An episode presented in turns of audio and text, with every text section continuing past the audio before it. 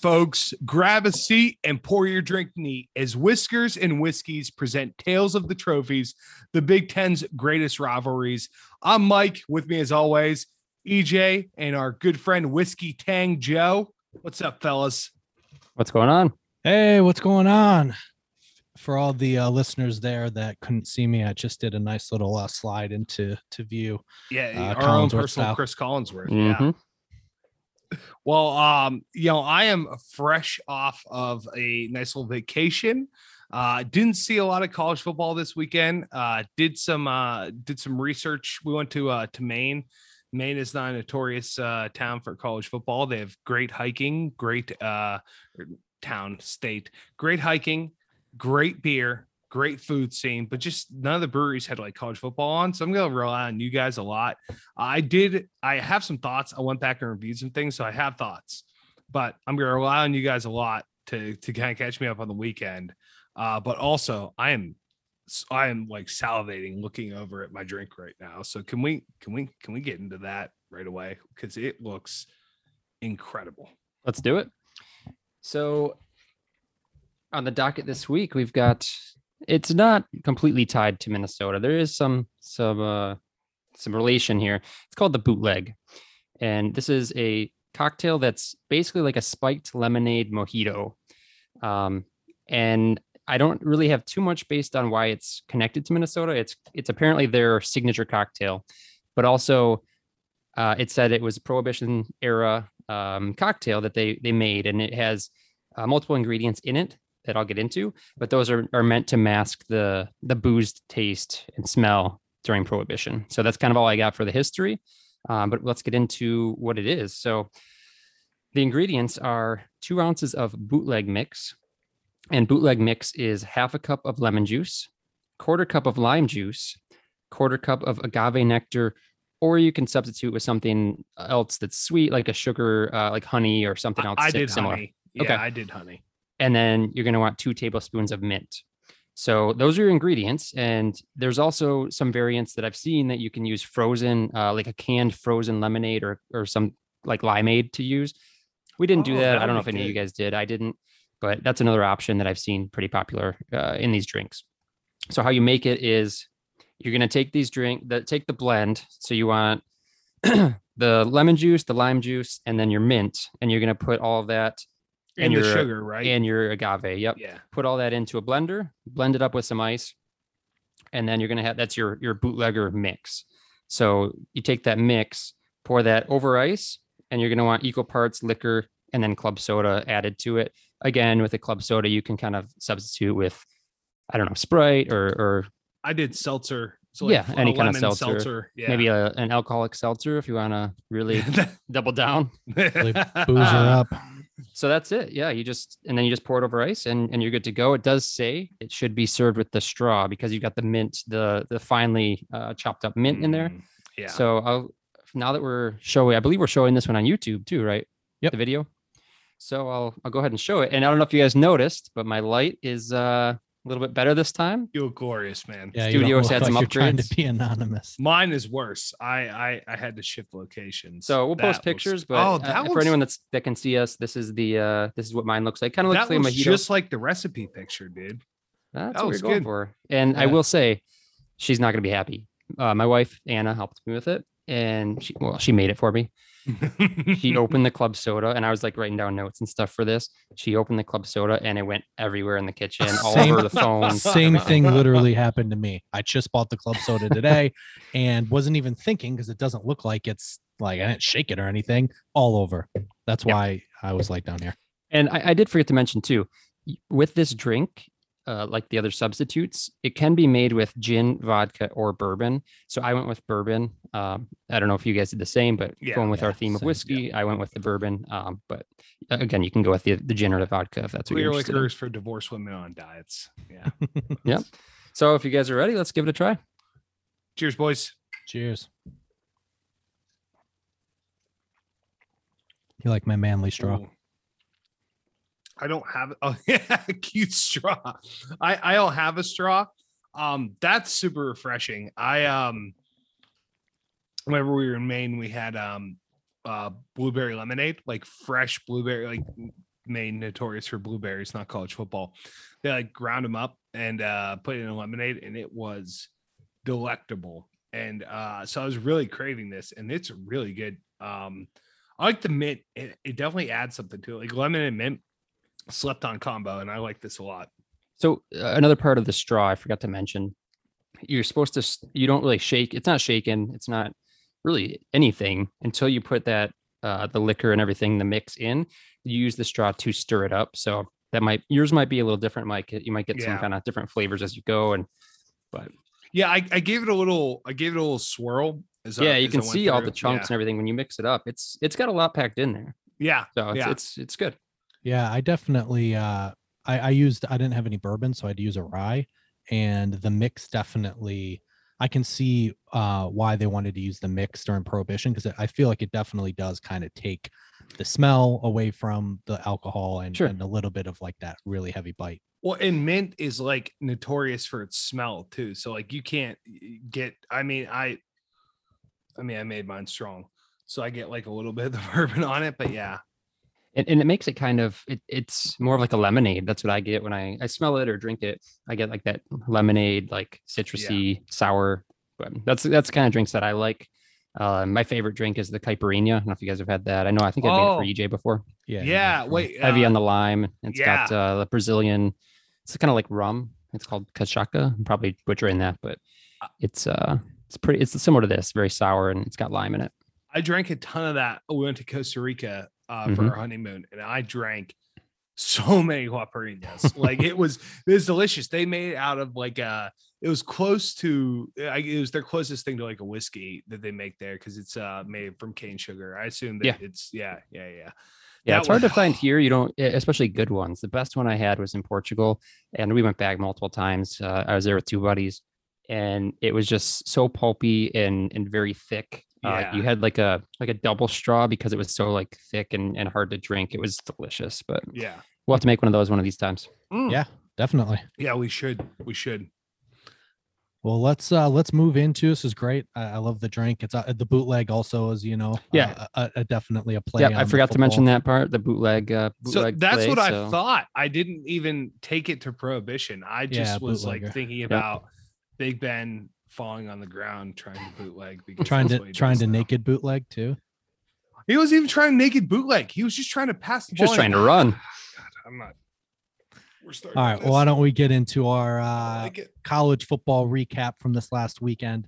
Uh, there's there was a lot going on. Uh, next weekend there's even more going on. So why don't we uh, transition into that? So recapping the Purdue Cannon. So that's the uh, the trophy we talked about last episode. And honestly, for me, the game didn't disappoint from the standpoint of a close rivalry game. Um, Yeah. And, and that was one of the few games I actually got to watch because, like I said, when we went to these breweries, there just weren't like TVs in general. I don't know. Or betting. People, people in Maine. so, yeah, there was no betting. Thank God we'll get to that.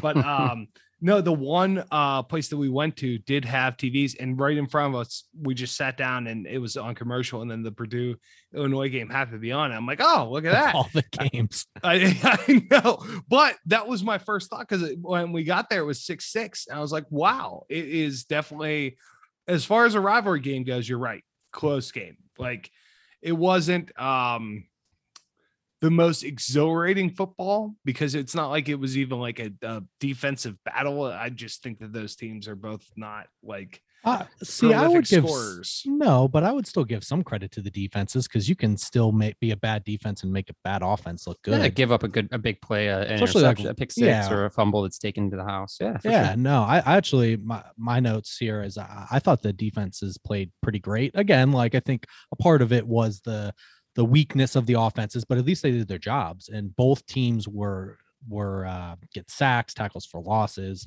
Um, I, I thought both teams or both defenses looked great. Uh, I also made a note here that that Illinois kicker was, as Stephen A. Smith would say, is a bad man because in college football, um, which baffles me, there are way too many programs that don't have kickers, like real kickers, right? They have, like- Alabama was one of them for years. Right. It, it's crazy to me. And Illinois had a kicker that was capable of kicking in the 40s and the 50s. Like, and that's especially in college football. And if your offense isn't any good, like that's very valuable. And I thought he looked great. Oh, yeah, so I think, I saying like it a 40 yarder should be pretty pretty standard for college level. Uh, I, I think once you get to 45, it's Yeah. sketchy. Yeah, it's a, I you- mean- you don't know what's going to happen. 40 to 45 on some programs. I'm I would even say like Michigan State's kicker, for instance. Like, I mean, he's solid uh below 40, but after 40, I mean, it, it can be a Toss little up. sketchy. And then after 45, I mean, it's almost just uh might as well just go for it at times. So And I did I did love during the game how we got a couple of shots. I text you guys whenever I was at the bar, a couple shots of the cannon there, like the Yeah. Illinois players holding it everything out. That was so damn cool that they include that in the broadcast. Yeah, no, I thought that was awesome. Um for you for those of you that didn't catch it, the game was very close. Uh it ended up coming down to Illinois having the ball in the waning uh in the waning seconds in uh plus territory just outside of the red zone with a chance to win it and they definitely had a, a one shot in particular i think it was the third down play where uh, peters uh, the ex michigan um Mhm. quarterback just missed him he had his guy would have would have went for glory and just just overthrew him um and then you know the fourth down play was uh, pretty terrible and why he's not at michigan and at illinois He had some injuries too that I think factored into that. Even this year, I think he was out with a concussion for a game or two. Yeah, I think the first game uh, against Yeah. Nebraska. I think Yeah, he was got knocked out of that it. one. Yeah, And in Michigan, he, he had a few different injuries that that didn't uh, didn't help his career there.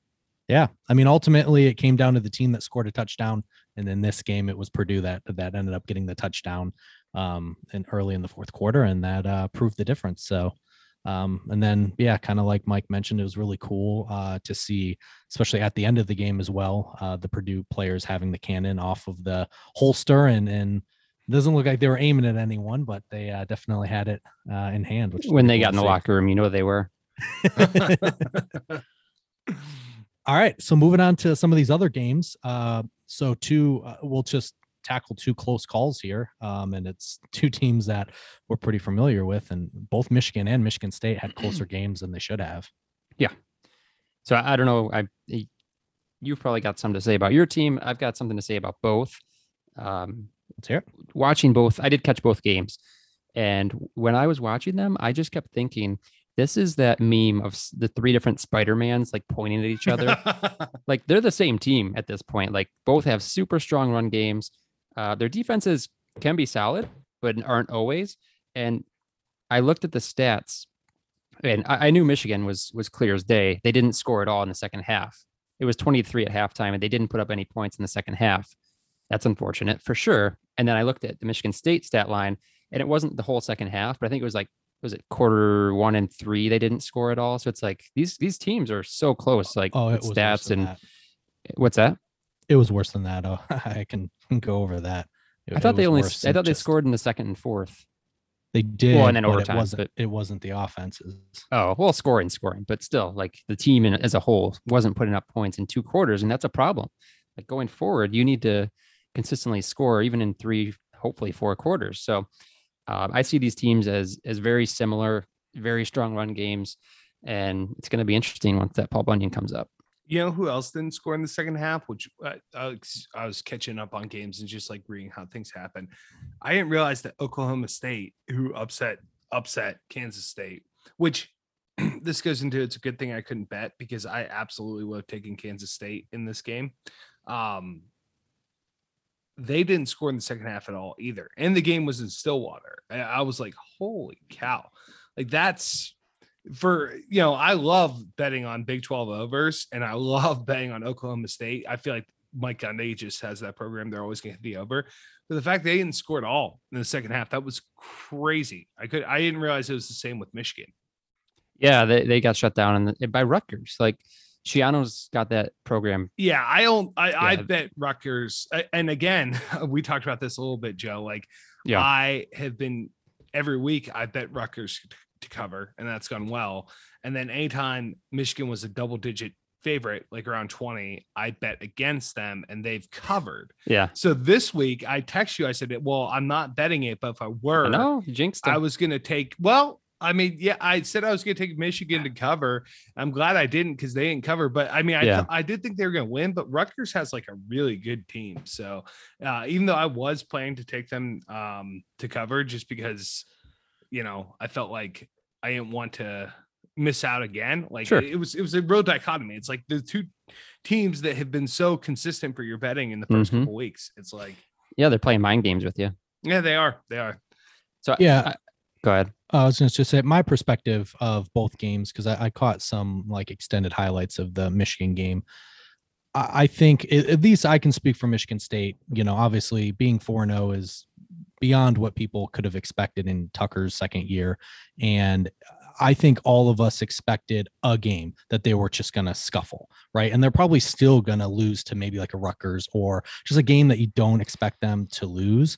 I think if they're, it's still bound to. Obviously, this was slated to be the game, uh, and they were fortunate enough to um, to have you know some really good play at the end. But Joe, to what you were saying, um, it was worse than what you even could imagine. We only had 14 total yards in the second half in offense, and only one yard in the fourth quarter. Hmm.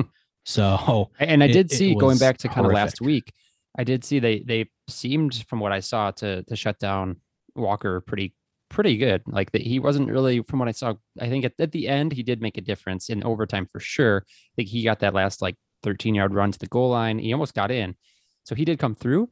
But majority of that game for the first quarter, four quarters, I, I don't think he had more than 40 yards.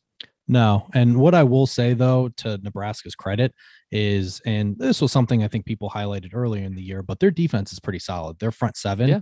is good. I mean, they held Oklahoma to 23, and that's Mhm. pretty hard to do. Um, on the road uh, in in Norman, so I think Nebraska is going to be one of those teams that um, if you if you aren't able to play good defense and, and and that's what Michigan State was luckily able to do is keep the score um, low. The defense uh, did a great job keeping them in it until a punt return saved them, and then ultimately a big defensive play um, in overtime uh, helped seal it for them. But yeah, uh, Nebraska is going to be one of those teams. Rutgers is going to be one of those teams where if you don't have your A game, they will beat you. And lucky for the Spartans, it's that learning experience without the L. Um, so next week they got Western Kentucky, the Hilltoppers. Uh, they are an explosive offense. That'll be an interesting Don't, one. yeah, No, don't they're- count out the Hilltoppers. Oh no, I'm not. They have a quarterback Zappe that's thrown um like averages, I think, almost 400 yards a game. You sure he doesn't play for Texas? yeah, Sounds like a Texas name. Yeah, Zappe. Um, so no, it's definitely uh nerve wracking. The I think this was a good thing for them though to kind of get their butt kicked. I think the offense will be the defense for Western Kentucky is not nearly as good as Nebraska's, Eh, but and on the other side for that Michigan uh, Michigan Rutgers game, the dynamic is interesting because Michigan just beat uh, Rutgers barely, and then Rutgers turns around and plays Ohio State next weekend, who seemed to turn around last week against Akron, and I'll get into that a little bit later when we talk bets. It wasn't uh, wasn't in my favor, so this will be an interesting kind of couple weeks for the Big Ten and for the leaders, and uh, Ohio State, Michigan, Michigan State, all the, kind of the three of them. Yeah, I, I want to talk forward. a little bit about when we get down. I want to talk a little bit about the uh the playoff picture because I do think that this. I think October's really interesting. I think that the Big Ten's a really solid conference. Rutgers is solid. I think Maryland's super solid. Like and and There's those some- are yeah, gonna be there's some- challenging games. some lower level there have been lower level teams that are making a push to to get better and coming for the top and we're gonna see what Penn State's all about because Mhm. and and Ohio State too because you know I, I mean we'll get to this a little bit more but I think the Big Ten is really pretty wide open. So sure yeah, we'll see. Um, so some statement wins here. speaking first of the Big one- Ten, yeah, Wisconsin against Notre Dame. And uh, my biggest takeaway, which I watched um, the majority of this game, is I, I think it's time to end the benefit of the doubt for Graham Mertz. Um, he was a five star recruit, the, the highest rated recruit to ever go to Wisconsin. And even though he's only technically maybe a full year, a little bit less than a year into starting, uh, he just I don't I don't see it, and because of that, their offense is terrible. Um, their defense is fantastic, and the defense kept them in the game for as long as they possibly could. But that offense is just absolutely dreadful, and Mertz started to kind of melt down after a while because I think he started to panic. i kind of Um, compare mertz to bo nix there i feel like they're similar players um where they just can't I they like don't that seem to succeed in the in the big moments or the big games where they need to. Um, they yeah, they're kind of like they get their stats when when they can when they're playing lower level teams, and they're they're bigger names. They're they were big recruits, and then kind of flopped. Yeah, they have Yeah. the tools, just Yeah. just haven't put them together. I think you can see the tools and uh, you know in a play here and there, but um, yeah, uh, it was terrible. Uh, Notre and Dame Bo Nix played, was benched by the way this weekend. Oh, there you go. Yep. Uh, I, I mean the the Notre Dame did play much better than they have. Don't get me wrong. Yeah. they definitely showed up for the game. Um, Myers is a problem. Their their big tight end is a problem. Um, like they call him Baby Gronk. Mhm. I think that's a. Uh, it's hard to say because Gronk's arguably one of the best tight ends of all time, but this guy's good. He's very Yeah. good. He's very Yeah. big. Has I, I can see the comparisons. But yeah, big Um, shoes to fill. But he's he's on his way. Yeah. No, I thought it was great. Only another little note is uh, Notre Dame wore a little bit different jerseys than they usually do. I don't know if they're they're alternates, if they're old, um, but they're the same blues, but they had like a, a little pattern with the Notre Dame on the side on the sleeves, and uh, I kind of like that. I mean, I like their gold helmets. I, I don't really like Notre Dame at all because they used to be such big rivals with Michigan State, but um, I don't know something that something I noticed. I kind of thought those those jerseys look kind of clean for them.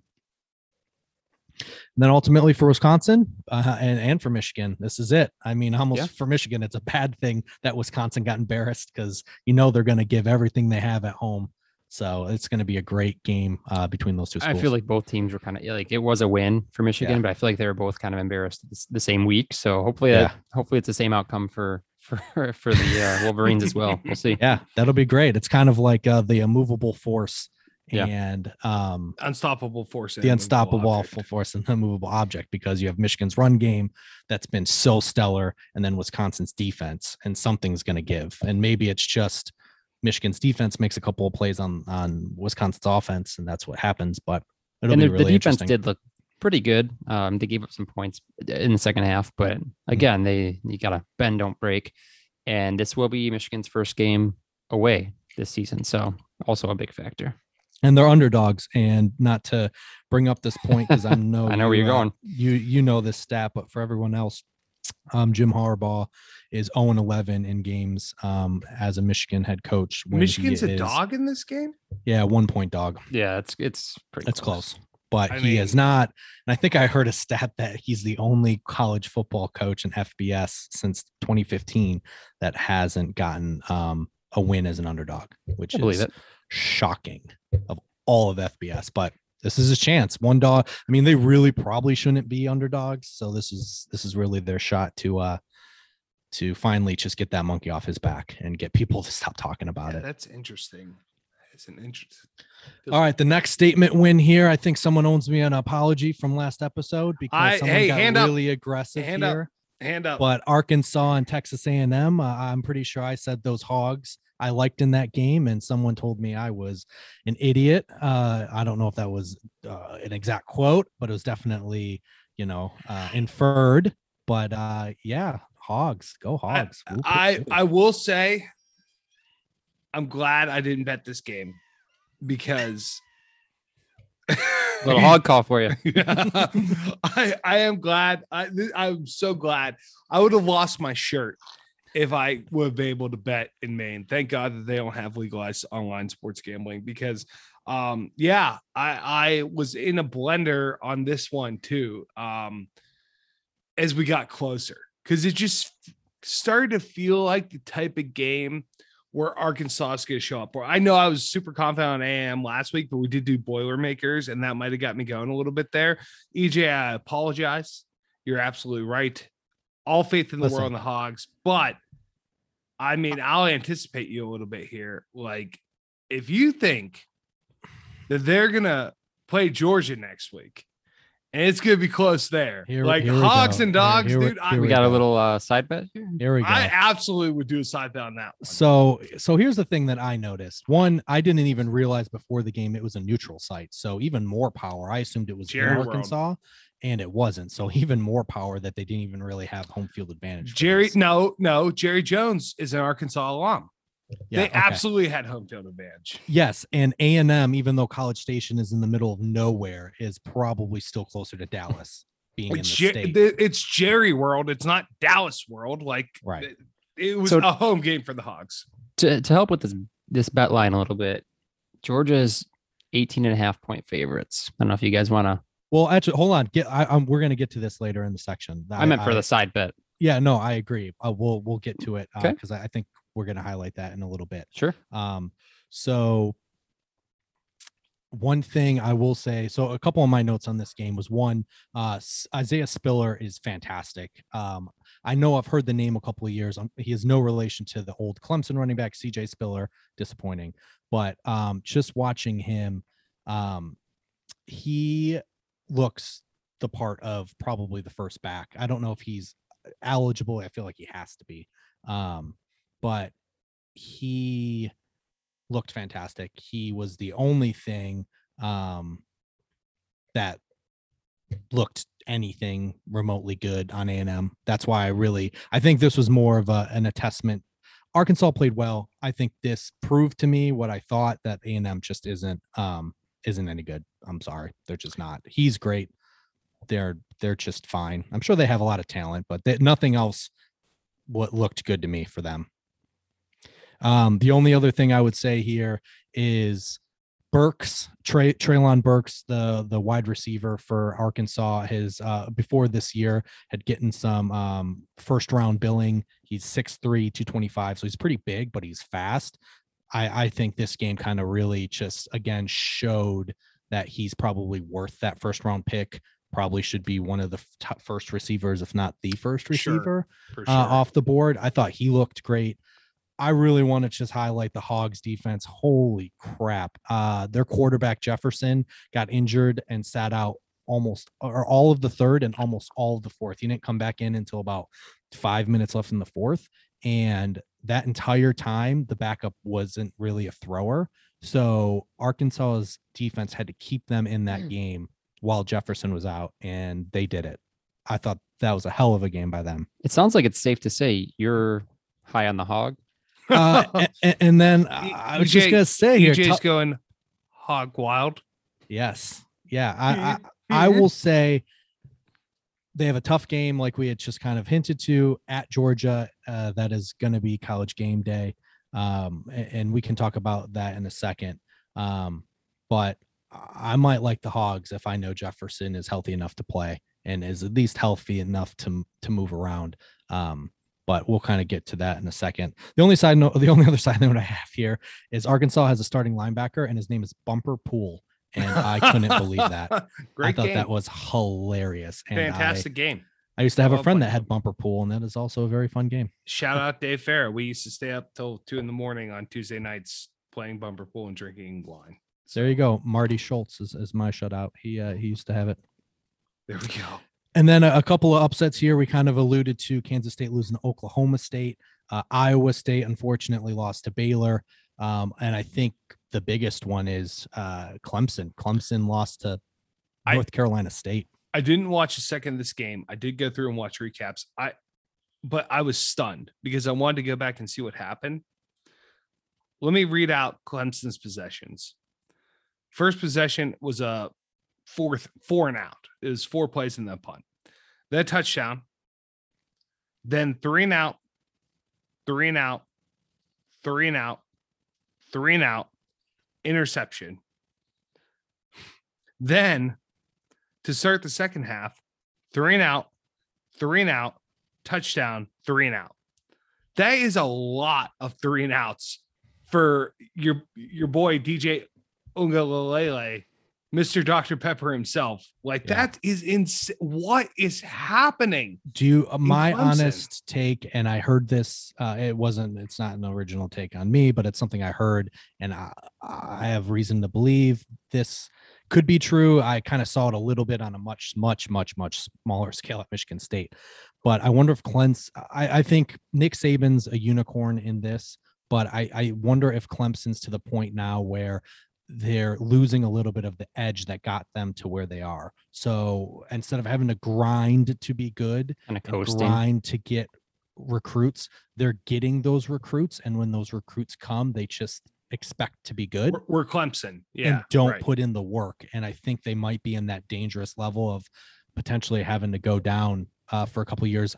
Ohio State might be in the similar case. I, I we don't can only yet, hope. Well, what? Yeah, we can But only. hope it'd Saban's the only one that has, and he, I think he's very unique with his current dynasty at being Yeah. able to um, take these spoiled kids, if you want to call them that, these talented kids, and actually getting them to work hard. Well, just Uh, top recruits is what you're talking. And, and Well, I would say Clemson the- has them, but those Clemson kids Well- aren't necessarily working. But that's what I mean. That's what you're you're highlighting is that Saban finds a way or or is strict enough to keep them dedicated and Yeah. hardworking, Yep. whereas Dabo maybe isn't doing that. But the Yeah. biggest anomaly about Dabo is that unlike not just Saban but everyone else, he's able to keep Brent Venables around and prevent him from going off to head coaching job. Yeah. Because if that's any other, like he's gone. Yeah, Yeah, well, any other I will. program. S- Well, I will say apparently they they were like almost to to blows on the sideline. So a As they should be. Seven at a- three and outs. A bad Yeah. Season Yeah. might Seven three and outs. right. A bad season here might uh might change that. That's I- insane. I keep seeing the the video going around on social media of Dabo in the like private jet with DJ showing him like that's where you're gonna throw touchdowns, and then it's like, It- hmm. for the Georgia game. Yeah. yeah, well they, they keep showing it for every game because he's not throwing any touchdowns. Not, Yeah. not, I mean, it's just insane. He's not even I getting think the it first just- down. I think it just showed how much they miss ETN too, and and how Dabo's been very blessed. And, and I And know, Trevor Lawrence. well, right, you had D- Deshaun Watson, then Trevor Lawrence. Urban's and I about to give him back. Right. I know DJU is, you know, was the number one overall recruit, but I don't know. I think I think uh Dabo really needs to uh kind of maybe readjust the way he's been coaching. And, and I think that the DJ Uiagalelei did play pretty well when he spelled Trevor Lawrence last year for a little bit. yeah. But like, man, like wha- Well, I mean, they don't have a Tee Higgins. I, I don't think there's as much talent as they've had Around on him. offense around him.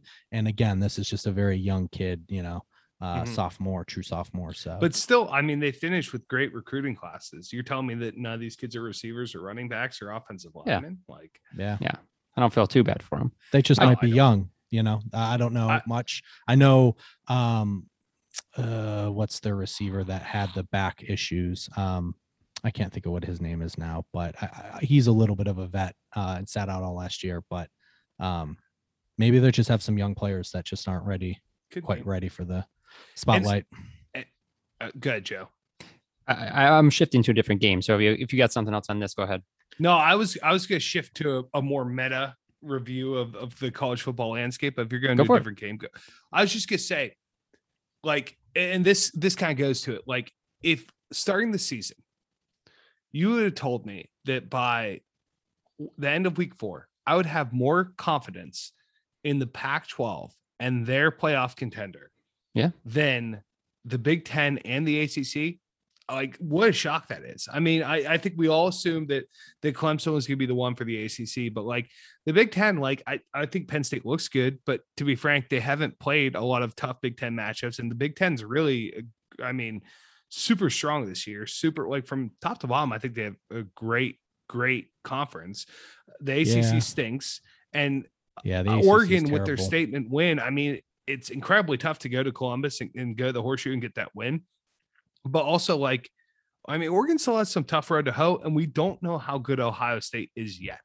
And no for- but I think that we know how bad Clemson is because they went from number nine to number 25. I think I everyone mean- agrees. Yeah, they're They about to be unranked. What I I don't know who they have this week, but I will say what what I will say about Ohio State is again, I think we really need to see them start playing because, you know, a lot of people have killed CJ Stroud and and and he hasn't looked good at times, but against Oregon in a loss, he still threw for like 450 yards. And I don't know if there's an offense in the Big 10 that can throw for 450 yards other than them. So, Yeah. again, it's kind of one of those things where Iowa looks great, Penn State looks great. Both their offenses are dreadful. So, Yeah. We'll see. But I don't think Yeah. Ohio State is uh, an actual contender to win the national championship. Yeah. They could be a playoff, you know, attendee, but not, I- not a real contender. I do think though that of all the years, and Grant, we're only partway through the season. I do think of all the years for Cincinnati to make the playoff, this could be the year. You know, oh, well, like, we'll it- we'll get to that a little bit I later. mean, I, I I feel like I feel like we could we could. They're see gonna have a chance. Well, they, they they- absolutely will. They have so a chance to bef- do it. before we get into that, I've got one more uh one more upset that I wanted to add to this list. I was surprised you didn't have Yep. it on here, but I don't think you watched it. How about those BGSU Oh, Falcons? 20, Min- I think they were 23, 24 point underdogs at the start of the game or and even into the first quarter.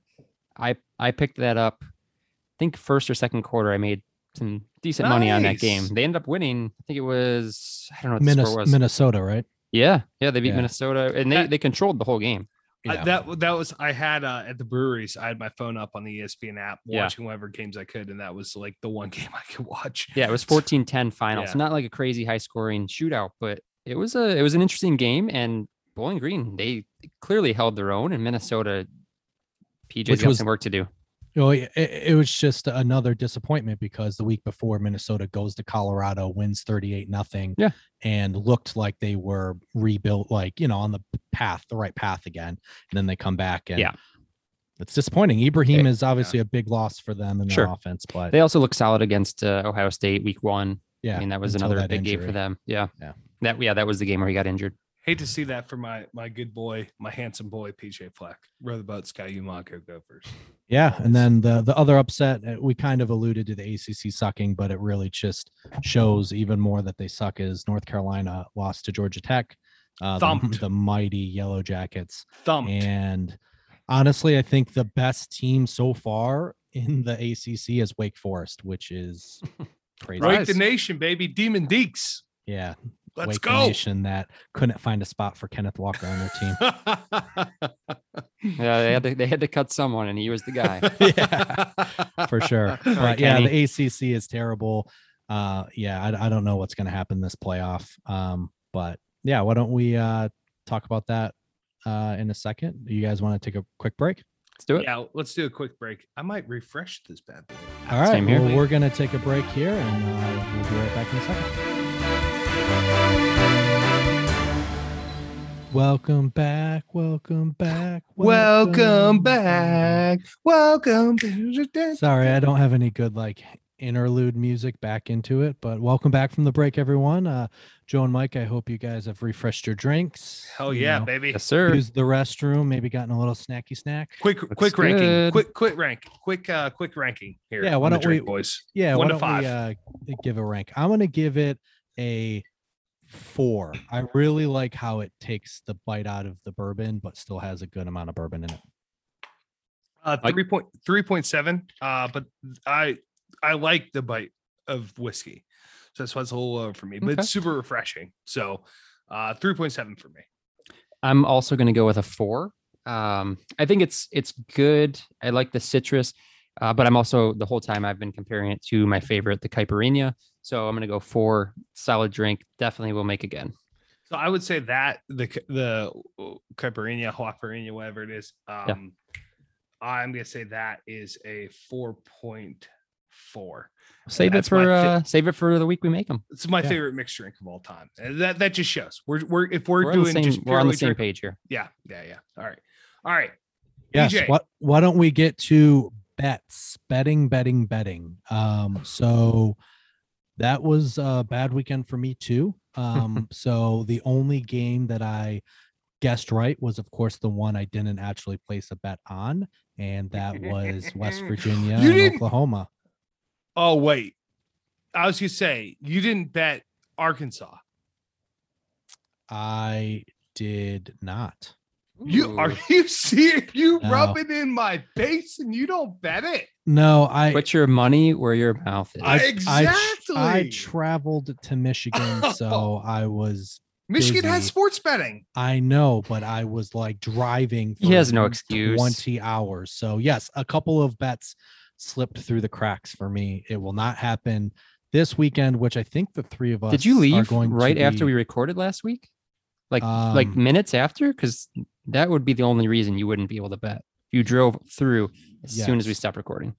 Yeah. And he still had to drive through Virginia. Uh, I am absolutely befuddled and and Listen, floored by your it, actions. it will not happen again this weekend. And I think the three of us are going to be together at least for a portion of that day. Yeah. Um, we need to so, talk about that. We should be together for a lot of the weekend. But anyways, go ahead. Slumber party.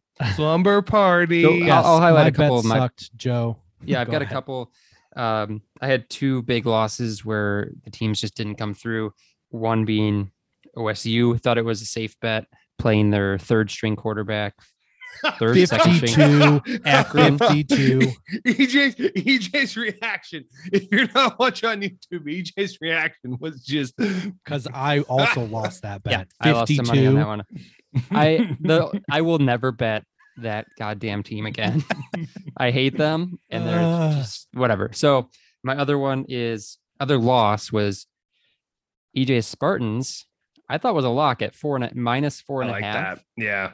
over Nebraska at home, right? That was in East Lansing. I thought Yes. that was a lock. I thought four and a half points. Sparty's been solid. Nebraska's not really there yet, but it was a game. They end up winning by was it three? Yeah.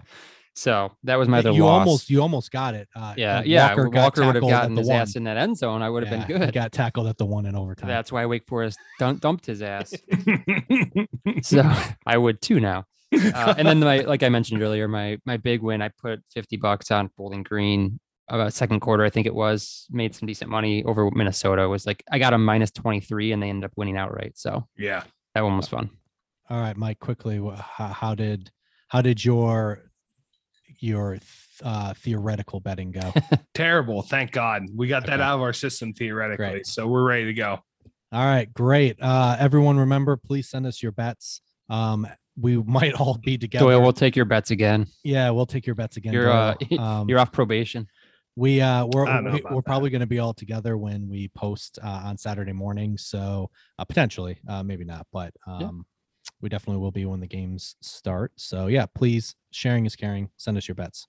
So this next Sharing section, is uh, this is going to be a new little segment for us. Uh, something I thought we could try, but why don't we? Uh, because which I'll reiterate later. Um, the the game that we're talking about on this episode is not being played this week. Uh, there are no Big Ten trophy rivalry games uh, this week.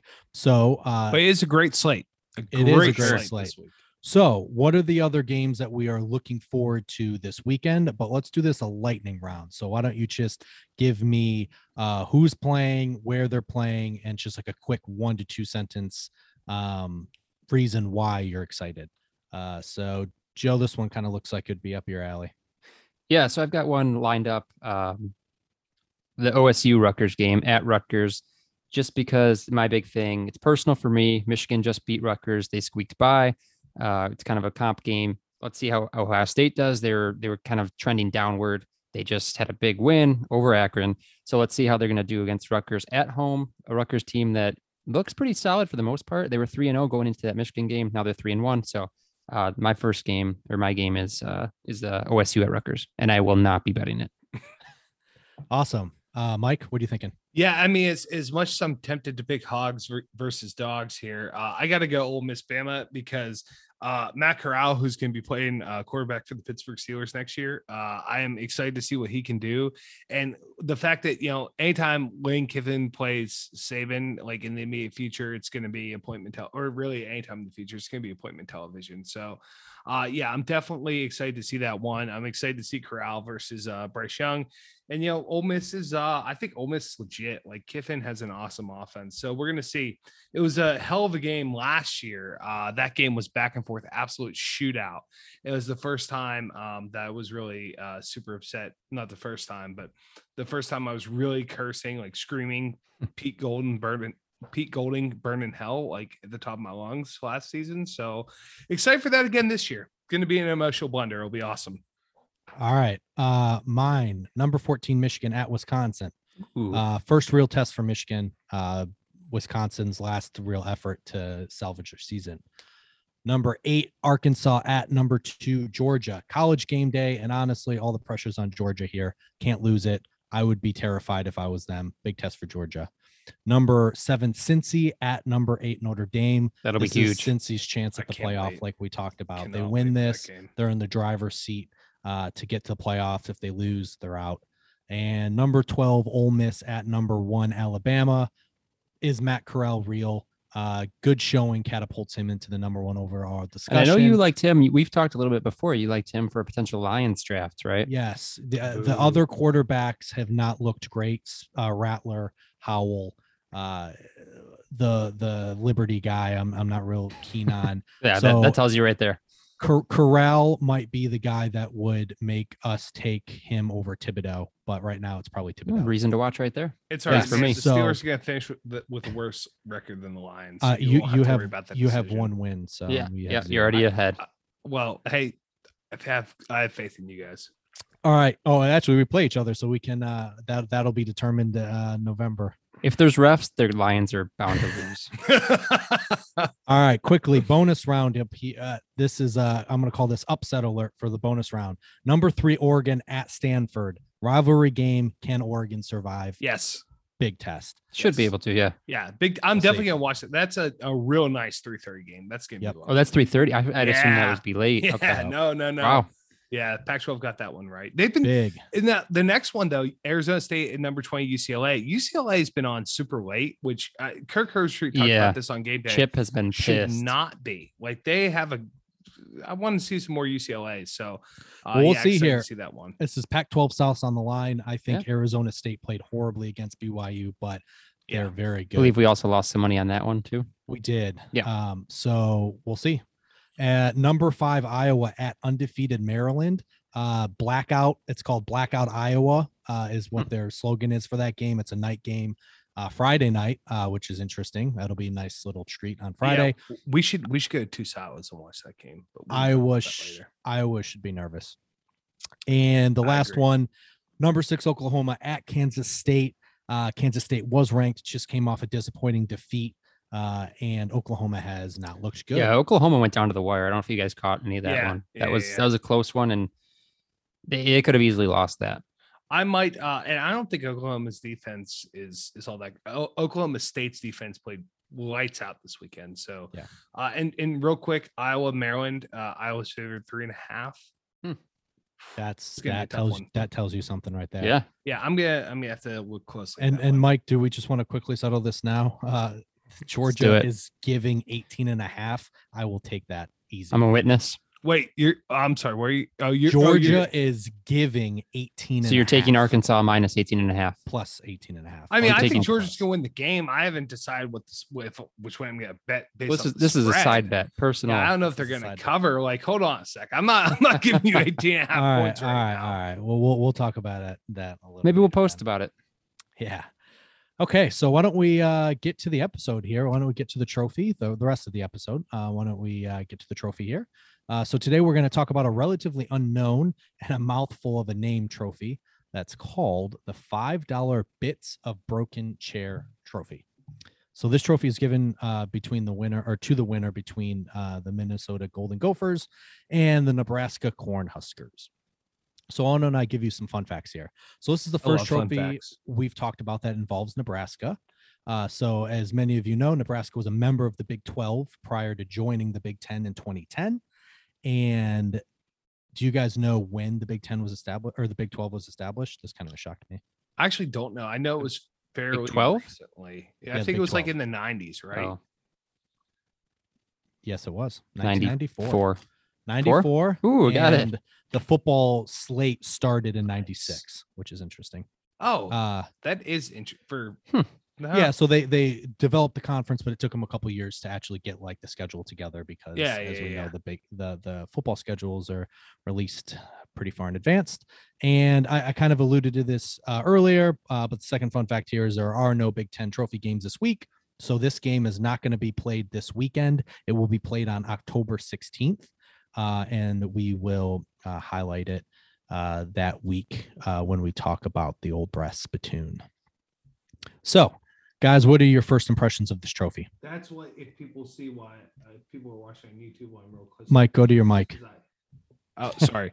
if people were watching on YouTube, I was real close to the screen. Looking at this trophy, it is. Oh, it's interesting. Um, Yep. because it's a chair yes it is turned over. It's a messed up chair turned over on side. one uh, could say it was a broken chair One could say it was a broken chair, but Mhm. what's is that like It's a, golden. Is it is like that- gold plated? It's a gold plated chair? It's definitely broken. Is that like a what's the little shard that looks like it looks like a key with a funky keychain hanging It- off the top of it? It almost looks like a spur, like on the back of a yeah, cowboy boot or something. it's the chunk out of the chair oh, oh, there's a hole in it. It's a hole. yeah It's a hole in the chair. Hole in the chair. Oh, That is the okay. broken yeah, piece the of the Yeah, it's kinda reflection. Yeah, okay, that's the broken piece. Yeah. But a chair never breaks like that. That's So they like unreal. pla- a plastic chair, maybe. I don't know. I've watched a lot of wrestling. I've seen a lot of chair matches. I've never seen a chair break like that. It looks like I think a they use metal, but I'm not a big wrestling guy. It Wrestling like, goes with Marvel hand in hand, looks like a gopher took a bit bite out of the Oh. chair. Maybe. or a corn husker threw some corn at it. That's a hell of a throw. It's cool, man. I like the the name different plate for sure. That the plate that has the Minnesota Nebraska logos on it, it looks like it's made out of wood, which is normally you see like that plate is like bronze. Uh, but this one looks like it's made out of wood. It's pretty neat. Yeah, Yeah. I like that. I, I could see easily see players like hoisting this above their head and like you know holding it up, kind of cool. Smashing the chair over the opponent's head. Yeah, Definitely. Um, oh, so I'm zooming in. I see. I see the. Oh, I see the broken piece now. Uh, Yeah. that is completely different than I thought it was.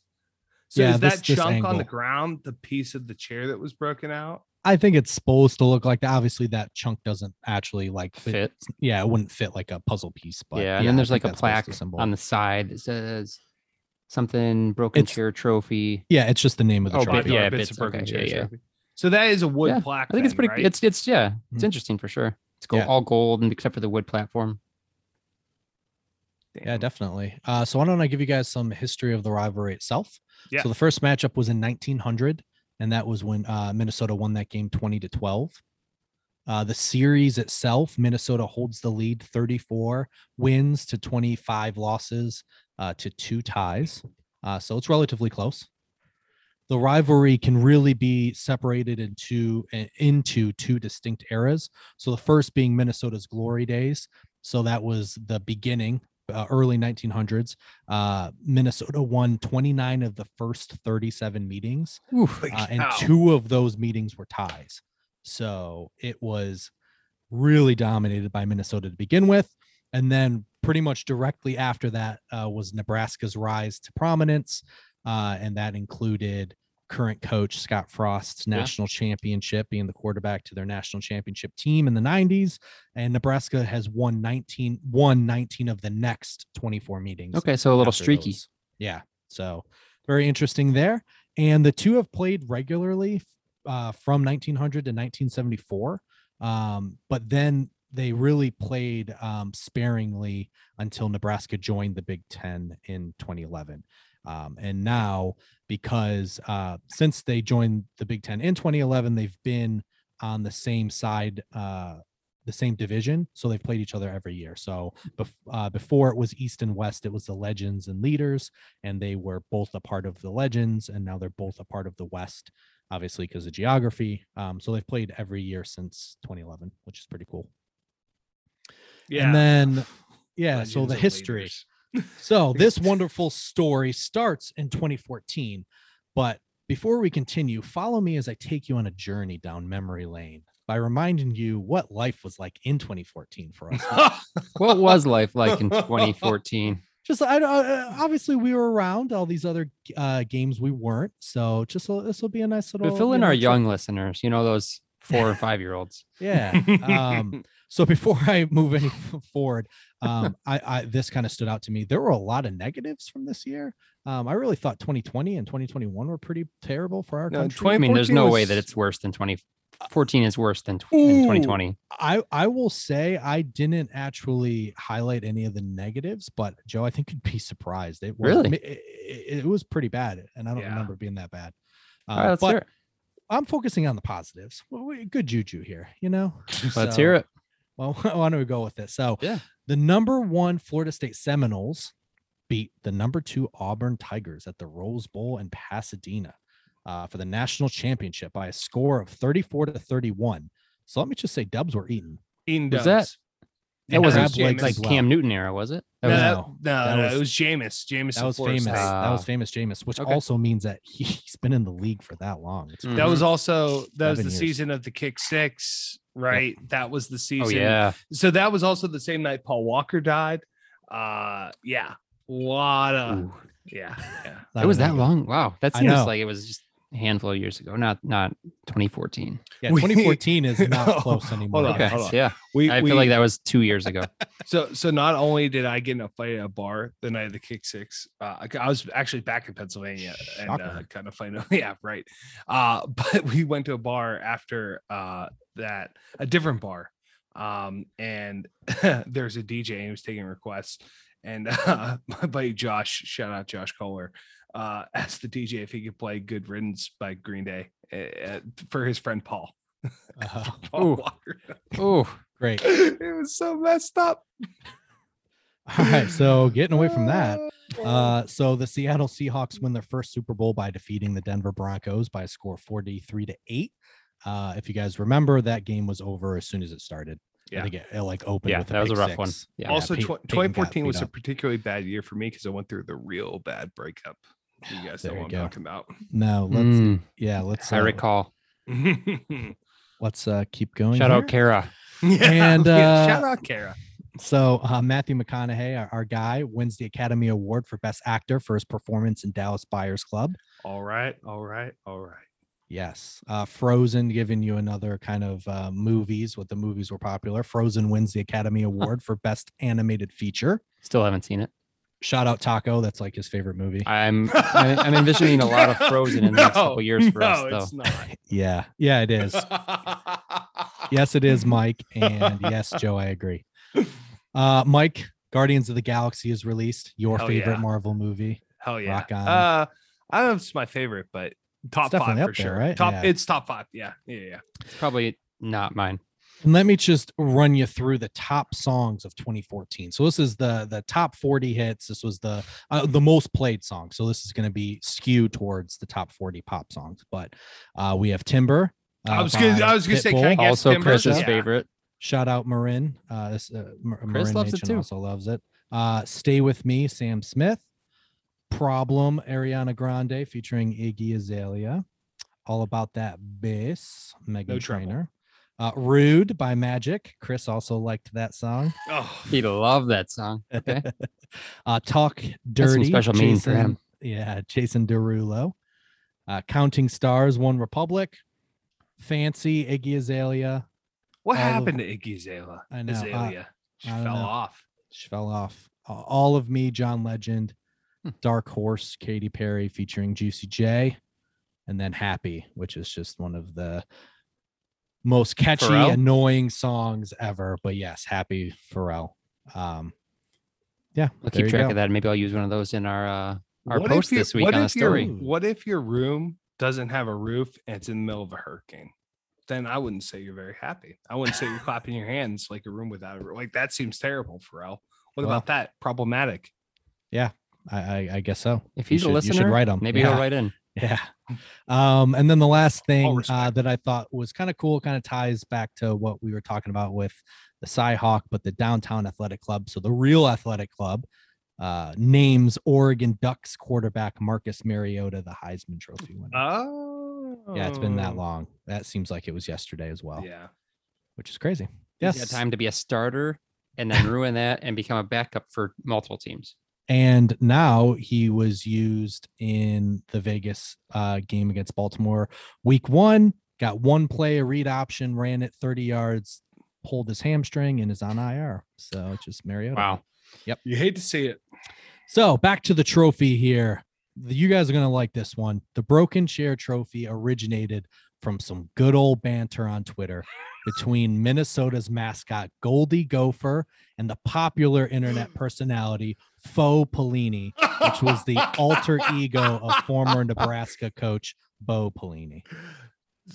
so I uh, that's another thing about 2014 that I think is is worth knowing out. So like i- if you're on Twitter now, like Twitter back near its inception was very especially around that area of 2014 like brands were still trying to figure themselves out and how to act on twitter because you have brands like wendy's now that like catch on to all the memes and shit like that stuff like that dump that uh, but um back then brands were just like you had the Chef Boyardee brand posting stuff like "We'll never forget 9/11." It's like, well, uh, Chef Boyardee, all due respect, but like maybe stay in your lane. Like you, you can't be posting that with like your next hot ravioli can right Yeah. afterwards. And, and You know who one of the best best uh, Twitter or social media accounts is?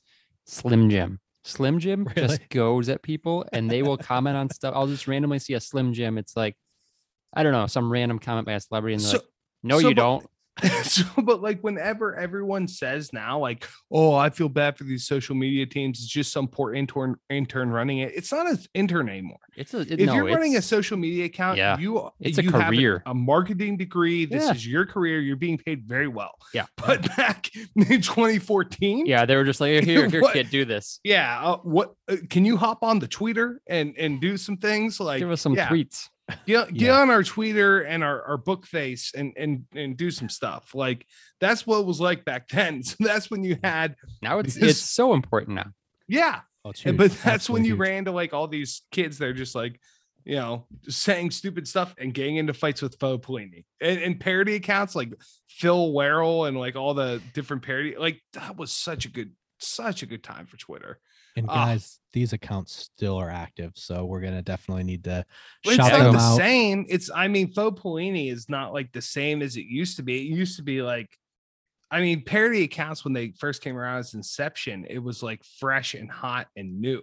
And now, I mean, it's really like I said, now you have like these people who dedicate their whole lives and and their four-year degrees to Twitter, and they're doing a great job.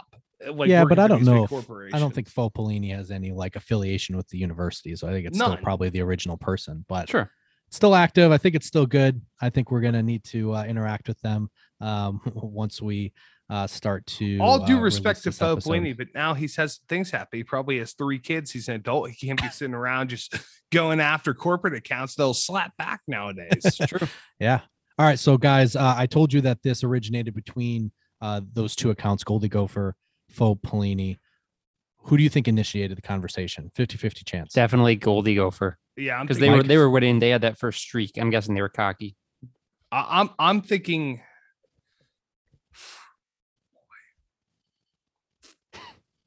50 I mean, nowadays, Don't like I dead would- air here. I'm gonna say Faux Pelini. All right. Joe was right. It was Goldie Gopher. So let me read you guys these uh these let's see here. Three beautiful tweets that initiated this this this trophy. All right. So Goldie Gopher is saying this. Hey, at Faux Pelini, how about a friendly wager for this weekend's game? Team that gets the most points gets a conference win. Seem fair? Faux Pelini responds back at Goldie Go, Goldie the Gopher. Okay, how about if we win, you give me five bucks. If you win, I get to smash a wooden chair over your back. And then Goldie But Gopher who is responds back. who? What does Faux Pelini even look like? Do we eh, are they known to be who they are? it Uh, looked no, like Bo I- Pelini at the time. Like, is it like a I, I think it's mascot? no, I think it's just like a, A dude. um, like a Well- meme photo of Bo Pelini. yeah, Ah, it was just a picture of Bo Pelini. gotcha. So the the last tweet was at Faux Pelini. Just as long as we turn that five dollar or bits of broken share into a trophy for next year's game. So that was Wow. the ex- I see where that this is was going. the exchange. So enter the internet. So Goldie the Gopher tweets, could someone kindly design the five dollar bits of broken chair trophy and maybe th- uh, throw in a folklore character owner Faux Pelini and I? And then uh, I think uh, if you guys scroll down, you can see um, the Twitter account Corked Bats came to the rescue. So Yep, they I see it. tweeted at Goldie the Gopher, at Faux Pelini, at Reddit's uh, college football CFB. Mhm. How does this work? It's the best I could design with a five dollar budget. Shout out So- to Internet Artist. Oh, even has a sticker for five dollars. Yeah. So why don't you guys Oh, describe yeah, it it for the listeners? What what does this original Wooden plaque. look like? Or wooden base, got a plaque on there, bits of wooden chair trophy, Minnesota versus Nebraska. It's got the the chair on there. It's golden plated. It's very similar to the the current one. It doesn't look like there's a hole in it, but it's got It, a it- chair sideways. yeah, it does look very much like the current trophy, except I wish they would have kept this this the like pricing sticker that you Yeah. see like from a like a pricing discount. Uh, yeah, discount price. Five dollars. Yeah, Oh. it's pretty awesome. Like you would see on like a can of noodles or like spaghettios or something. Chef Boyardee. Yeah. Yeah. So again, guys, remember at this time, this is just two internet accounts, All virtual. about the game, all virtual, and this is just a con another account that comes in from Reddit uh, that uh, just puts a picture, a concept of it, and that's that's where it is at this point. So whoever runs the Minnesota's mascots Twitter account ran with the joke and actually made it into a trophy. So if you scroll down a little bit further, Yeah. you Oh. can see Oh, the bottom of it. Okay. The bottom So- of it has a five dollar bill. two five dollar bills underneath. yes. Oh, So yeah, so Goldie is broken. Gopher uh, gave this picture, um, and it, it looks very uh, like the the current trophy, um, but it does have two five dollar bills on the back, Hmm. and the five dollar bills are fake five dollar bills, and where Tell the me has Goldie in the middle. right? Where yes, it does. Where the Can't where tell the, from the picture. It's too small. uh, no, scroll down. I zoomed in for you. Oh, okay. Uh, so if you look, it has uh, where the presidents are. It has a picture of uh, the faux Pelini picture. Oh yeah, yeah. The Goldie, the that Goldie One of each. Awesome. They even they even cut out some of the five dollar bill on the Goldie Gopher one that matches the hole in the top of the chair or the, the bottom of the chair. The only thing that I hate about this trophy is the hole that seems just crazy to me, but everything else about it I freaking love. I think This it It's got to be like a- broken somehow. it looks like a cartoon break, right? Yeah, like an yeah. exaggerated, jagged cartoon break. It's And also it- Like it's also missing bite a leg. It looks like a leg's cut off It and is- like the yeah. connecting piece, the base of the between the legs. and the base is just three pieces of woods like uh, stacked on top of each other. That's this- so good. This was like a wood shop guy at the university Yeah, that put. I this could I could build this. Yeah. All I right, think, so I oh, think go the ahead. piece that's on the top of the base where it says Minnesota v Nebraska with their like block M, block N. I think that piece on the top is part of the leg. And it's not Oh, necessarily good not call. necessarily supposed to fit in the jagged hole. It's part of the leg. yeah, good Good call. call. And I don't know if you guys kind of noticed, but we'll get to this. This is not the version that you guys saw earlier. Yeah, So It looks very it similar. similar, but it's uh it's not quite. So even I would have believed it. yeah, so even though the trophy was created by fans, uh, completely unaffiliated fans, the two schools picked up the idea and ran for it for a while. So if you keep scrolling down, uh, the Gopher mascot made the trophy. Uh, or uh, made the trophy before the team's 2014 game. Minnesota won it that year, and Goldie brought it to. Uh, it looks like a basketball game Yeah. to kind of show it off. So it's definitely babe, something Goldie. they, they took pride into. Sure. Um, and then the following year, Nebraska won it, and then the coach then Mike Riley proudly host uh, hoisted it as well, uh, and posted it on their official account, uh, which is also pretty cool. But there is a problem in 2016. So after Nebraska's and, and Minnesota's 2016 game, Tell me it goes missing. the trophy disappeared. it's a tale as old as time. 2016, so two years. Yeah. So it lasted for those two years. The one where Minnesota won it and Goldie brought it to a basketball game. And then when Nebraska won it the next year and the coach uh, proudly hoisted it.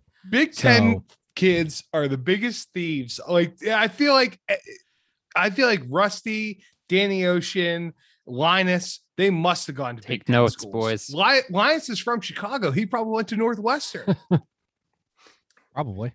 he probably knows where Sweet Sioux's buried. Yeah. he knows he- where all the bodies are. Yeah. Maybe we should do a, a mystery podcast on where Sweet Sue is right now. Where are these original trophies? Where are the original trophies? we could Tiger Kings get in the second season. we Maybe we can get a first. Why not us? Why not? Why us? not us? Uh, so in this 2016 game, the Lincoln uh, Journal Star reported some Nebraska players didn't even know they were playing for the trophy, and that they couldn't track it down after the game. Oh, so, it's a civil conflict thing. Right. So they kind of so Nebraska had it in 2015. Apparently, it just never made it to the 2016 game. Um, and no one seemed to know where it was. It seemed to Yeah, be right. Uh, like I, they did have some interviews with some of the players, and they basically Nebraska players, and they were basically like, uh, "Yeah, I think I remember hoisting last year, but really just downplaying it. Didn't really care." Yeah, right. But don't worry. Yeah, I don't the internet saves the day in 2017. So the year without the trophy was really disappointing for the fans. So before the 2017 season, some fans on Reddit started talking about how to bring it back. So in quotes here, it was a trophy that started online and we thought it was fitting to bring it back there. And that's where we kind of started our grassroots grassroots movement. And that's is uh, Jordan Rapp, which was one of the Redditors who brought the trophy back. So at uh, one day at church, another Redditor who's kind of um, credited for being, you know, kind of a father with Jordan Rapp on this new trophy. His name's Luke Peterson, or another Redditor approached Luke Peterson. So Luke Peterson at the time, or is probably still a Nebraska fan with carpentry skills. And someone asked uh, him, you know, the broken chair trophy, right? And Peterson said, yeah, the one that's been missing for a year now. And that's what he recalled. So the Wait, but this this conversation is happening while it's like body of Christ. Yes, Body yeah, at, at church. Peace be with you. Let's pray to the Lord. So this redditor uh, approaches Peterson and says, uh, "There's a good uh, amount of people on the internet, specifically In on line for Reddit, communion. yeah, that I've been talking to, and we want to bring it back. Ask Peterson, can you build it?" And Peterson, Can you build a chair? Come on. If you build it, they will come. If he has right? Carpentry skills, he can Yeah. build it. and Jesus was you, a carpenter. I have no skills. I could build a chair. Yeah, I- I mean, it was like divine intervention, right? So Peterson said that he Oh. remembers saying, "Yeah, I can build it." Um, so Peterson, who was a barista at the time, got to work with You need a his chair? church You need a friends' drink? help. I can just see peterson's wife like wailing on him, like this is happening during the homily. She's like, honey, honey, pay attention. Father Larry's up there. We don't have much time left with him. He's 87 years old. One of the co-hosts here has been kicked out of church before. Two of the co-hosts have Yeah. been Yeah. Oh, what? by our grandmother. It's a story for a oh, different day. We Oh, this is a story. We- for- we- story well, of we could- flatulence in church. Yeah. Have you- have you ever- I'm, I'm sure the listeners here, Mike invol- uh, included, have you ever just been with someone and and and you've had a moment where even if it's something stupid, it's so funny that you can't stop laughing. Yes. Joe and I had that moment where it was something just stupid, and we looked at each other, and it was just one of those moments where we couldn't You stop. when you make eye contact, you cannot get out of this position yeah, where the laughter is coming, and you know you're you know it's gonna be bad. Yeah, this was like mid mid mass, like, Yeah. and I think I want to was say we were like a couple rows from the front. It was Yeah. not good. yeah, it, it wasn't good. We So- were not. We were not. We were, we were in big trouble. Let's just say that. Grandma gave you the boot for the toot. Yeah. Yeah. So, uh, getting back to this, uh, Peterson, uh, with the help, got to work with the help of his church friends. So they wanted to recreate the tro- trophy's original dimensions. So they printed pictures of the chair, and then they added dollar bills uh, and glued it to the bottom, uh, so that they could um, really get like the dimensions correct. Yeah, Uh, That, that helps. Yeah, I would guess that would help with the measurements. so they uh, added a bigger case uh, and then they uh, lasered both schools uh, logos into the wood piece like you guys have mentioned and then the creators usernames are all etched on it as well they're reddit usernames uh, so that was pretty cool as well Oh, and gonna out. this I'm took laughing so much. uh, th- That's how we felt. I feel Yeah. like I could just picture Pearson like, "Hey man, better take it serious here. Remember those kids that got kicked out by the grandma?" so this was uh, the is that build how the chair started? Like grandma kicked Pearson and the other guy out of the church and broke a chair over their back. It's like, why don't we use this one for the trophy? could have been um They just use it as a mold. yeah the build itself took about 40 hours in total to make and it was made in a wood shop on the nebraska innovation campus in lincoln So during COVID, I built some outdoor furniture. I built a couple chairs, a sectional couch. You, you guys are aware. Each of those pieces took me about a- maybe a day, depending on the size of each one. For what do you say? You said 40 hours? Yeah. That's a good amount of time to build one chair. So that just shows, and I'm I'm applauding them. He put a lot of time into this chair to make sure that it was done well and it was accurate and that it was professionally or it was done well. So just to give him some some credit. yeah no it definitely looks great And this story continues with a really cool part uh, that I'm really excited to talk about. Uh, but why don't we take one more quick break uh, before we finish up this episode and we'll get to this really cool section. Sound good, guys? Yeah, let me Sounds get, good. Let me get the giggles. All right, we will be right back. Welcome back, everyone. Uh, you guys replenish drinks again, or you guys? Not me, I ran hanging out. Oh, you ran out. Yep. Back to water. Mike, you popped the shirt off. It looks like showing the guns for the rest of the. uh Or have you always had a tank top on? Oh, yeah, on the whole I've time. always had a tank top on the whole time. I could have sworn you had sleeves on. I guess I'm just now Busted looking out at of 'em. you. Yeah, yeah, that, that I was laughing so much I just popped right out of them. yeah. You you you good? You good with the laughing fit? Yeah, I think Oh nope. There we Uh, go. We Again. Yeah, passed it on to him from 20 years ago. I was just Yeah. picturing. I, I mean, I, it was funny for me in general, just thinking about two people having this conversation in church, and then when you had it in your story. Oh boy, this is a good drink. I mean, let's be honest though. I mean, sometimes you know you need a little side conversation in church. Just saying. Sorry. Tell that to the Lord. I I do sometimes. He's sometimes my side conversation. You know, just talking to the Lord about my bets that day. All right. So getting back to the story, uh, I said that the after the um, the carpenter, uh, Mr. Peterson, uh, created the current day trophy. Uh, the original uh, creators wanted to do something cool, uh, so the the creators wanted the chair to be more than just a new trophy. Uh, one of the uh, creators said, uh, "quotes We wanted to go with something that would benefit others instead of just slapping company names on it. So we felt that if we could get donations for these great causes, that would bring a little attention to it and add a little validity to it as well. So now there's an annual chair IT fundraiser associated with the trophy that raises money for two nonprofits that are associated with each university. So the first nonprofit is Team Jack, which raises money to fund pediatric brain cancer research and work to create awareness uh, for the disease, and is named after Jack Hoffman, a cancer survivor and a Nebraska fan.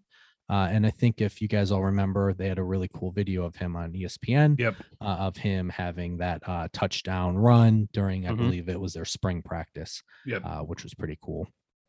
And the other proceeds go to the University of Minnesota's uh, Masonic Children's Hospital, which is pretty cool as well.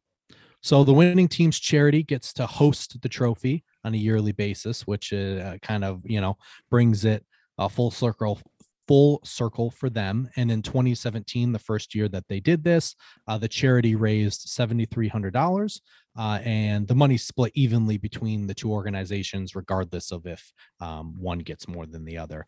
Uh, so i just want to say i think this is really awesome uh, we are going to be suppo- supporting both causes this year uh, and we will make sure to uh, provide uh, the information in our upcoming posts and on our Instagram page so that you guys uh, can also um, support them if you want to. We strongly encourage it. Um, and this is kind of something that's near and dear to us. I, I don't know, Joe, if you kind of want to talk through uh, your experience. Sure. Uh, yeah. So Team Team Jack Foundation um, has a big, pretty big meaning to me um, as someone who had a brain tumor. Um, I've had multiple three surgeries for it from middle school going into high school. Um, I had a cancerous brain tumor. I'm now cancer free. Uh, have been for years since then. So very, very lucky. Very, uh, um, very, uh, I guess, blessed to be, you know, in a position where I didn't have to uh, necessarily go through chemo or go through different things that a lot of kids or even people have to do. So uh, just very, uh, you know, lucky that I, I went through what I did, but um, haven't been through it in a while. And just looking back, though, this is a big, uh, big organization that means a lot to me. And as I watch college football every year, it's something that pops up, uh, especially with Nebraska games. It's something that pops up every year, and it's super important. So I think um, one of the big things with Team Jack is that you get players that get involved, and even into the pros. I know there's there's NFL players who still follow Team Jack and still promote it and still donate to it.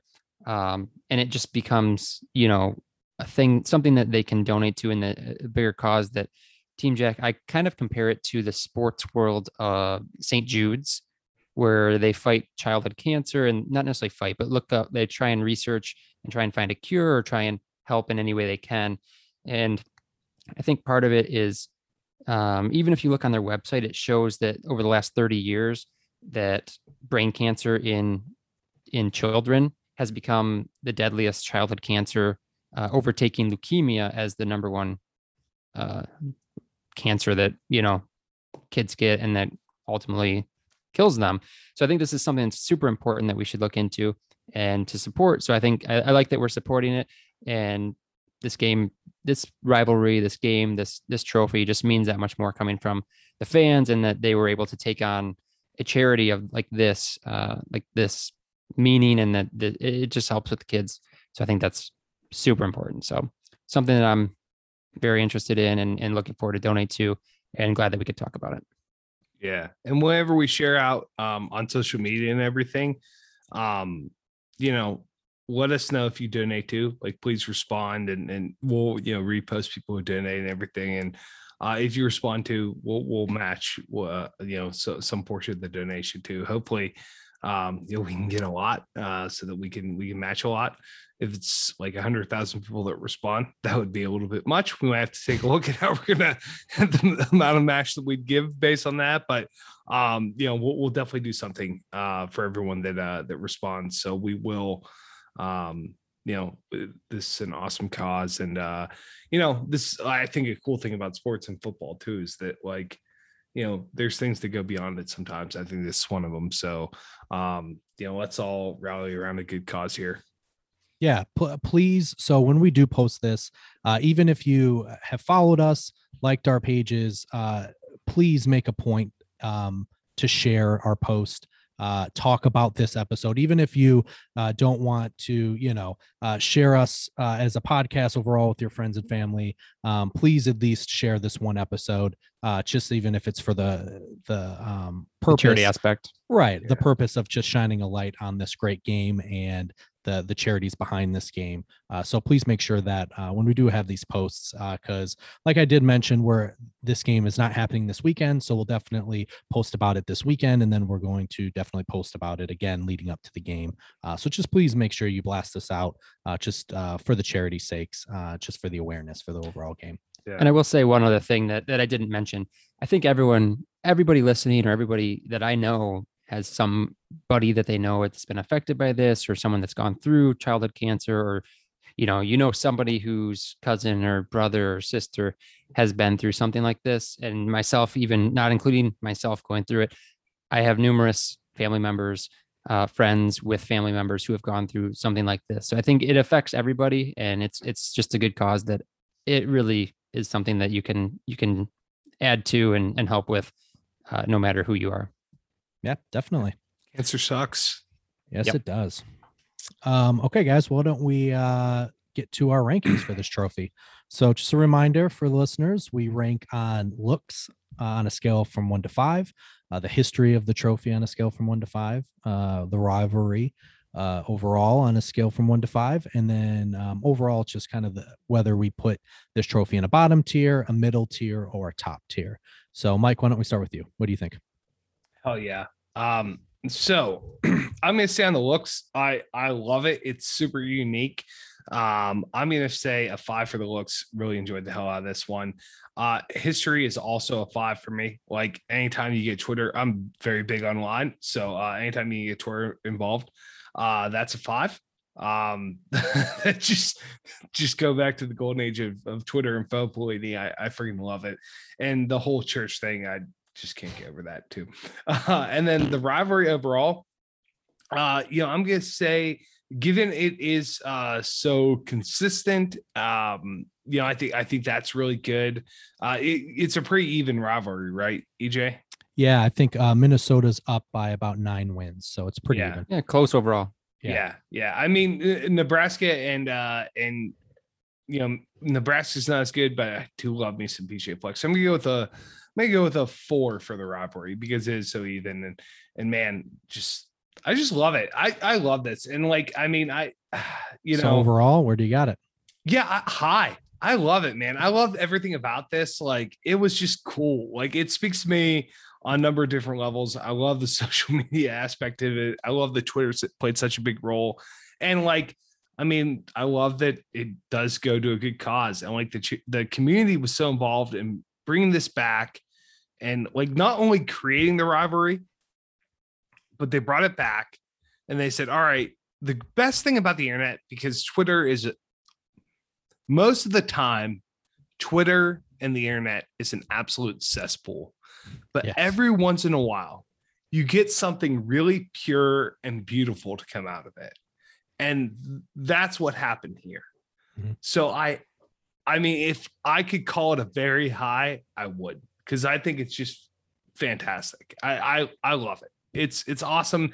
It's everything that like you know we should be about as a people. So it's high for me. I loved it. This this was a really great really great um i i, I had no idea that Yeah. it went this deep. So this is awesome. Yeah, Joe? All right. So looks, I'm gonna go 4.75, just so I'm not, you know, following Mike's. It- it's pretty cool. Um, the gold plate, uh, a barista built this thing. 40 hours went into it. It's a 4.7. But You know what? Let's do five. Let's go five. yeah at a boy at a So it's a five for looks. History. I'm gonna go with five just because the history it came from Twitter. It came from the people. It's a newer rivalry, so it doesn't necessarily have the traditional history, but the way that it came about and the cause uh, that it mean that it goes for. I'm giving that a five just because of the meaning of it. The rivalry itself, I'm giving three. It's not. It is close. I like that it's close, and that's why I went three. I was gonna go two, but it, it since it's close a close rivalry and it's not necessarily a big you know it's not your alabama auburn it's not your michigan michigan state your michigan ohio state it's not one of those but i, I do like that it's close. So i'll go three and then overall um it's a top tier. So the charity itself i think makes it a top tier. I do i was a little bit disappointed that i hadn't heard of this one yet. So i'm hoping that it this not necessarily our podcast but i think uh, just over time, it will gain more and more popularity, and I think hopefully that will increase the donations and increase, you know, the the word on this trophy. So I, uh, I like that, and I'm riding with Nebraska.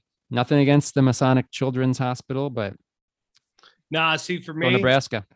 row the boat, Ski-U-Mah, go Gophers, baby. Let's let's go. Let's go. Maybe we'll do a friendly wager on that, and then uh, I will. I absolutely Yeah. will. Yeah, let's do it. We'll, We'll, talk update on that. Instagram. Yeah, All yeah. right. So uh, for me, it's uh, looks as a four.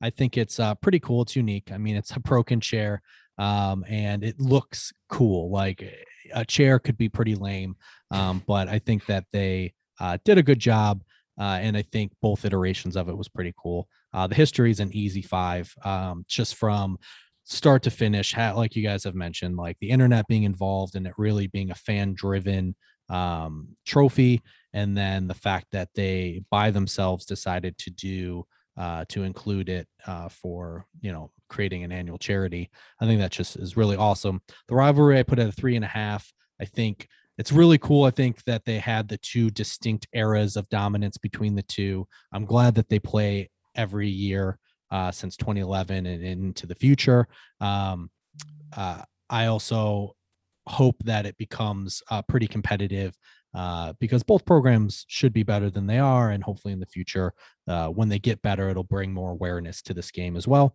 So this is going to be a top tier for me. Uh, this was a top tier similar to Cyhawk. And I think the thing that really always puts it over the top for me, beyond the charity part, is just the fact that it's fan driven. Uh, so that gets buy in from fan bases, which just ultimately makes it even better. Modern day bowling club guys coming up with a trophy. Right. And this is what you get. Right. And- then the internet, then then modern day. Yeah, Twitter. this is like the modern day version Yeah. of the Cyhawk, which is really cool. And I do want to note just uh, something here. I'll, I'll share this on social too, but this is the first time that we've had fives across the board in a cat in a category, and also Yeah. the first time that we've had highs across the board in a category. So, Yep. uh, fives across the board for history as well as it should be, and uh, high across the board for uh, for the tier. So I I love it, man. It, it's so cool, man. I it's just and it's one Yeah. that surprised me obviously i had never even heard of this um because it is relatively new so when i when i remember looking and, and creating the episode schedule and just you know getting a glimpse at what some of these trophies are obviously i knew the majority of them but there were definitely a handful i had no idea this was one of them and i really didn't know what to expect and then once i started to get into the history of it it was just awesome and i was so excited to be able to uh, share this with you guys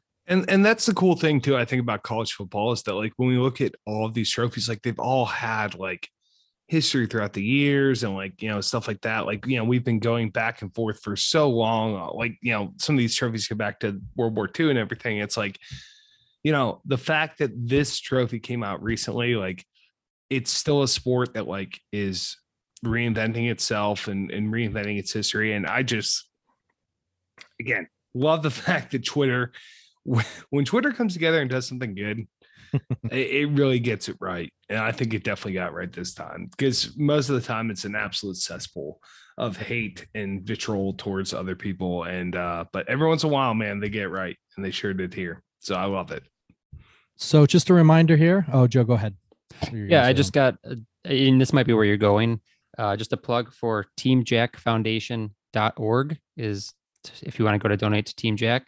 And then uh, I believe the other one is crowdfund.umn.edu for the University of Minnesota Masonic Children's Hospital. And, So, and if you look in the episode description, I'll include both those links if I can. I assume So- I can. yeah, and then and- I'll include it in our social too. So there is there's also a site, and, and I, I sorry EJ if I'm stepping on your toes. There's No, a uh, rivalry. Um, there's the return of the five dollar bit broken trophy charity page. Mhm. Um, so you can go on brokenchairtrophy.com and you can donate to it's there's links on there to both donate for the Huskers and donate for the Gophers. So um, if you have any confusion or you're trying to look if you want to check out both of them, there's information on there and you can click to donate. Yeah, if you go through the website, I'm sure that they'll they'll realize that it's uh, the awareness was brought through the game, so that could be a cool way, and it's an easy way to find um, both links. Um, yeah, that was perfect. The only other thing Yeah, we'll post on Instagram. So if, if you have any questions, hit us up and uh, Yeah. it should be up there. let us know. And the only other thing I was going to say is uh, just a reminder this game will not be played this weekend. It will actually be played on October 16th in a couple of weeks, but we will make sure to um, remind the listeners that and have a preview of the actual game uh, when we do that week's episode, uh, which I believe is going to be the Old Brass Spittoon.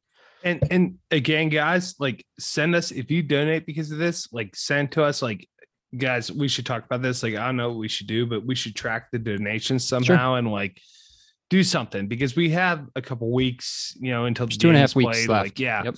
Just Yep. keep sending them in and, and let's let's keep tracking. I don't know. We'll do something cool. Like if you uh send something donate to us, maybe we'll pick some someone random and I don't know. I'll I'll send some swag or a hat or something like We that. We do have know? some some merch coming uh Yeah. coming soon. We we have talked about it.